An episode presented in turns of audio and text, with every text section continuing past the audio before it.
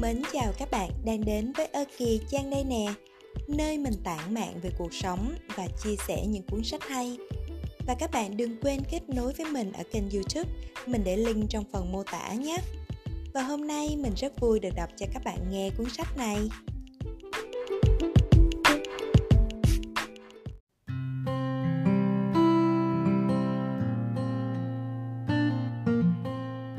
Sinh ra trong nghèo khó cũng là một lợi thế. Một buổi chiều nọ, có một cô bạn gửi tin nhắn cho tôi, nói rằng cô ấy mới từ nước ngoài về, có mang theo một chút đặc sản cho tôi nên hỏi tôi địa chỉ để gửi quà. Chúng tôi quen nhau đã lâu, nhưng cả hai cứ lặng lẽ nằm trong danh sách bạn bè trên wechat của người kia, lặng lẽ xem dòng thời gian của nhau, chưa từng trò chuyện tử tế lần nào sau này khi sách của tôi được xuất bản bán ra thị trường, cô ấy đã đi mua một cuốn. Sau khi đọc, cô ấy vô cùng xúc động gửi tin nhắn cho tôi, nói, chị vãn tin ngày trước em cảm thấy cuộc đời chị rất bình lặng. Tuy đã kết bạn quy chat với chị, nhưng cứ cảm thấy những trải nghiệm cuộc sống của chị em mình không giống nhau, nên chẳng biết phải nói gì với chị. Nhưng đọc xong cuốn sách, em mới biết chị cũng được sinh ra trong gia đình chẳng khá giả gì. Em như gặp được chính mình trong những câu chuyện chị viết. Thế nên lần này mạo muội tìm chị trò chuyện.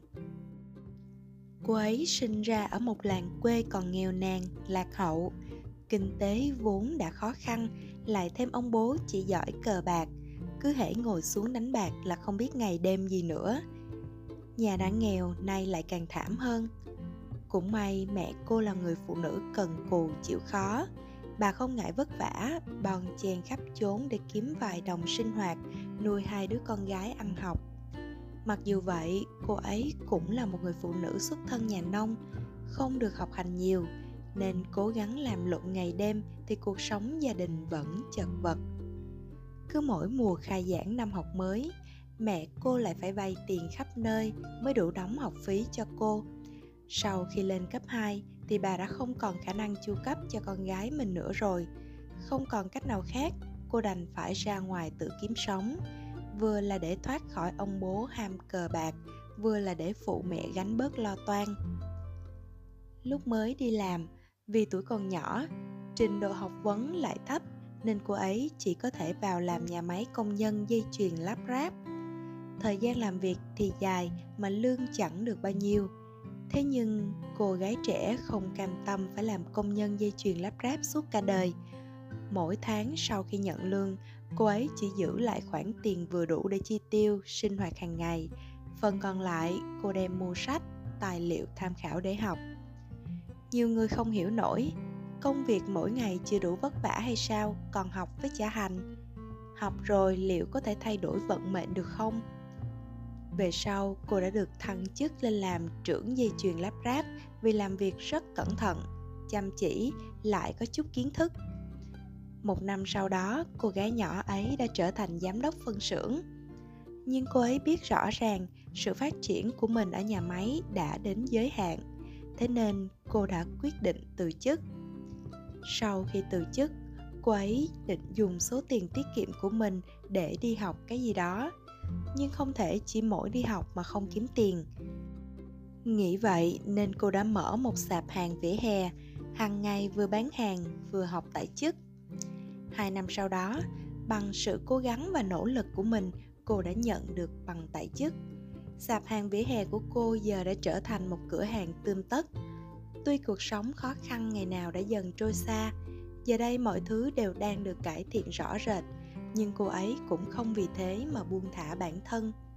Cô lại đăng ký thêm một lớp học tại chức khác. Ngày ngày giao lưu kết bạn với những người thành công để học hỏi kinh nghiệm và noi gương họ phấn đấu.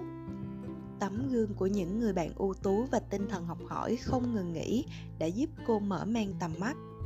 Thế giới của cô ấy giờ đây khác hoàn toàn với thế giới nhỏ bé nơi vùng quê lạc hậu mà cô đã sinh ra một cuộc đời phong phú và giàu trải nghiệm đang mở ra trước mắt cô, mang theo lòng hứng khởi và ngập tràn hy vọng. Cô gái nhỏ mơ về một cuộc đời tươi mới. Một ngày nào đó mình nhất định sẽ được sống cuộc đời như mình hằng mong muốn.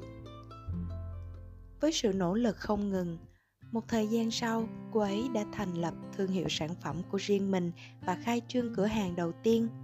Mỗi ngày trôi qua, cô ấy đều suy nghĩ một cách cẩn trọng về kế hoạch hoạt động kinh doanh tích cực tham gia các cuộc triển lãm chăm chú học kỹ năng quản lý mỗi chặng đường đều được cô ấy ghi chép lại rất tỉ mỉ. Năm 30 tuổi, cô ấy đã thành công với hai công ty của riêng mình. Mua một căn biệt thự ở nơi đất đai đắt đỏ nhất, rồi đón mẹ già từ quê lên để bà được sống những ngày tháng tuổi già an nhàn, sung túc. Sau khi kể xong câu chuyện, cô hơi cúi đầu ngại ngùng nói Không phải em đang muốn khoe khoang gì cả, em chỉ muốn được làm bạn với chị để chị có thể hiểu em hơn một chút. Sau đó chúng tôi chuyển đề tài nói về một cô bạn khác trong nhóm. Gia cảnh của cô ấy còn tệ hơn nhưng đến bây giờ sau bao vất vả và nỗ lực vươn lên cô ấy đã làm rất tốt. Chí ít thì tốt hơn chúng tôi rất nhiều. Cuộc trò chuyện kết thúc bỗng nhiên lòng tôi trỗi dậy một niềm xúc động xen lẫn xót xa tôi nhận ra những người thành công mà tôi quen trên mạng xã hội và cả ngoài đời thường ít nhất 70% hay 80% trong số họ đều có một xuất phát điểm không mấy suôn sẻ.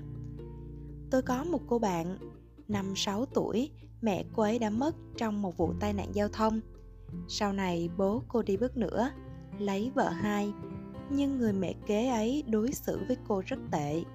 Thường xuyên quát mắng, nạt nộ mỗi khi không có bố cô ở đó. Trưởng thành trong sự đau khổ như vậy, nên ước muốn lớn nhất của cô là có một mái ấm hạnh phúc. Cô ấy bảo rằng sẽ chăm sóc cho gia đình nhỏ của mình bằng tất cả trái tim, yêu thương con cái để chúng lớn lên trong niềm vui và tiếng cười, nhất định không được giống như mẹ chúng vài năm sau, cô đã gặp được một nửa hết mực yêu thương mình.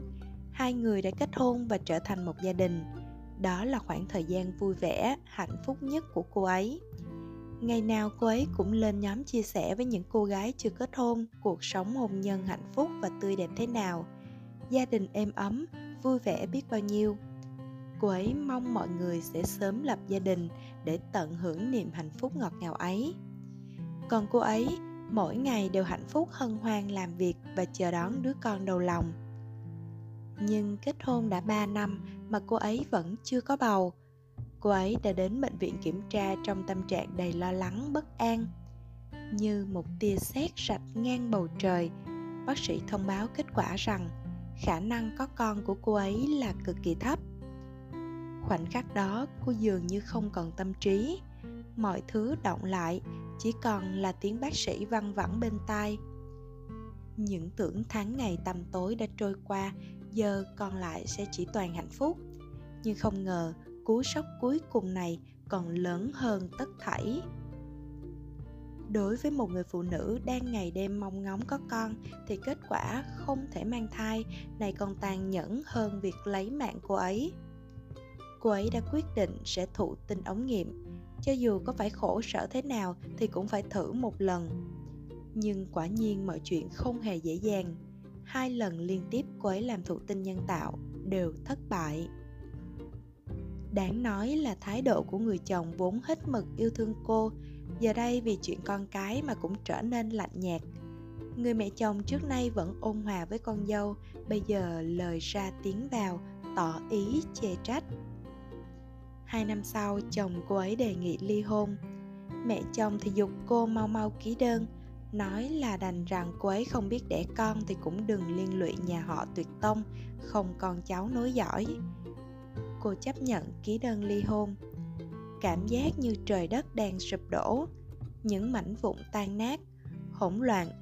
Cảm thấy bản thân mình bất lực và cô độc như vừa mới bị người ta bỏ lại giữa biển khơi rộng lớn cô tự nhốt mình suốt ba ngày, ba đêm, không ăn, không uống, không nói chuyện với ai.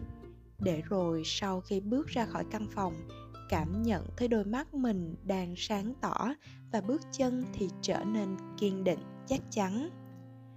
Đối diện với ánh mắt lo lắng của mọi người, cô ấy bình thản nói, ngoại trừ bản thân con ra thì không gì có thể quật ngã được con. Quả nhiên sau khi ly hôn cô ấy đã dành tất cả thời gian và tâm sức cho công việc. Vì vậy, sự nghiệp của cô đi lên nhanh chóng. Giờ đây, cô ấy đã tái hôn. Tuy không thể sinh con, nhưng người chồng hiện tại của cô chấp nhận sự thật ấy. Và mỗi dịp nghỉ lễ, hai người họ lại cùng nhau đi đây, đi đó thăm thú hoặc đi làm từ thiện. Cuộc sống cứ thế mà trôi qua, quá đổi đủ đầy. Cũng có những kẻ không tốt lời ra tiếng vào rằng đàn ông ai cũng muốn có con cả. Có thể giờ chồng cô ấy cảm thấy không sao, nhưng đợi vài năm nữa xem, nhất định sẽ nghĩ khác. Chẳng có gã đàn ông nào lại không để tâm đến việc con cái. Cô ấy mỉm cười lãnh đạm. Tôi trải qua được một lần rồi, thì sợ gì lần thứ hai? Tôi vô cùng ngưỡng mộ sự cởi mở và lòng kiên định của cô ấy. Tôi tin rằng trong tương lai dù có gặp phải bất cứ khó khăn, trở ngại nào, thì cô gái này cũng sẽ vượt qua một cách bình thản và mạnh mẽ. Nhiều người xuất thân từ một gia đình có hoàn cảnh khó khăn hoặc những người đang gặp trắc trở trong hôn nhân thường nhắn tin cho tôi than rằng, cuộc đời mình như vậy, coi như chấm hết. Không thể nhìn thấy ngày mai. Nhận được tin nhắn ấy, tôi nửa đùa nửa thật nói có thể đó chỉ là một bài kiểm tra mà ông trời muốn bạn hoàn thành để chứng tỏ bạn trưởng thành tới đâu. Trước kia đã từng có thời gian tôi thường xuyên cảm thấy bất mãn, thậm chí là oán trách thân mình. Nhưng giờ đây, sau tất cả những gì trải qua, tôi lại cảm thấy nhẹ lòng và biết ơn. Đương nhiên, không phải tôi biết ơn xuất thân nghèo khó của mình, mà là biết ơn sự cố gắng, nỗ lực của bản thân để vượt lên xuất phát điểm không mấy thuận lợi đó khi cuộc sống đóng một cánh cửa thì nhất định sẽ để cho bạn một cánh cửa khác. Nhưng chẳng ai giúp bạn mở cánh cửa ấy cả. Chính bạn là người vươn tay đẩy cửa ra. Tuy là vậy, nhiều người vẫn không biết. Chỉ cần thấy một cánh cửa khép lại đã vội nghĩ vậy là đường cùng, ngồi ôm mặt khóc chứ không chịu tìm cánh cửa khác. Thật ra trong hoàn cảnh đó, mọi người chỉ cần đứng dậy lần mò một chút là có thể chạm tay được vào cánh cửa còn lại rồi. Những con người được sử sách lưu danh đều có một thời kỳ thử thách mà người khác không thể tưởng tượng nổi. Tác giả của sử ký tư mã thiên đã từng bị cung hình, thiến, tổn hại nghiêm trọng đến phẩm giá. Nhà quân sự vĩ đại tôn tẩn bị hãm hại phải chịu cực hình, hai chân tàn phế. Tào tuyết Cần tác giả của hồng lâu mộng sinh ra và lớn lên trong gia cảnh xa xúc bần hàng. Những người khiến chúng ta phải cúi đầu khâm phục hoặc ghi nhớ mãi, dù ít nhiều, đều đã từng trải qua những thăng trầm biến động.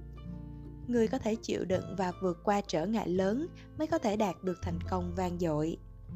Về điểm này, ông trời luôn công bằng với tất cả. Vậy tại sao người sinh ra trong gia cảnh khó khăn lại càng dễ có được thành công? Bởi vì hơn ai hết, họ biết bản thân mình chẳng còn đường lui, nên chỉ có cách dốc hết sức lực và lao về phía trước. Giả như họ có một chỗ dựa nào đó, thì có lẽ con đường phấn đấu sẽ chẳng thể đi hết mà sớm đã dừng lại rồi. Vậy nên, nếu bạn không may được sinh ra trong một gia đình khó khăn, không may gặp phải những trắc trở trong cuộc sống vợ chồng, không may bị người khác gài vào những tình thế éo le khởi điểm hay hiện trạng của bạn vốn đã tệ hơn người khác rất nhiều, thì việc bạn cần làm không phải là ngồi than thân trách phận, mà là nỗ lực cố gắng gấp người khác vạn lần. Bởi vì đó là con đường duy nhất của bạn.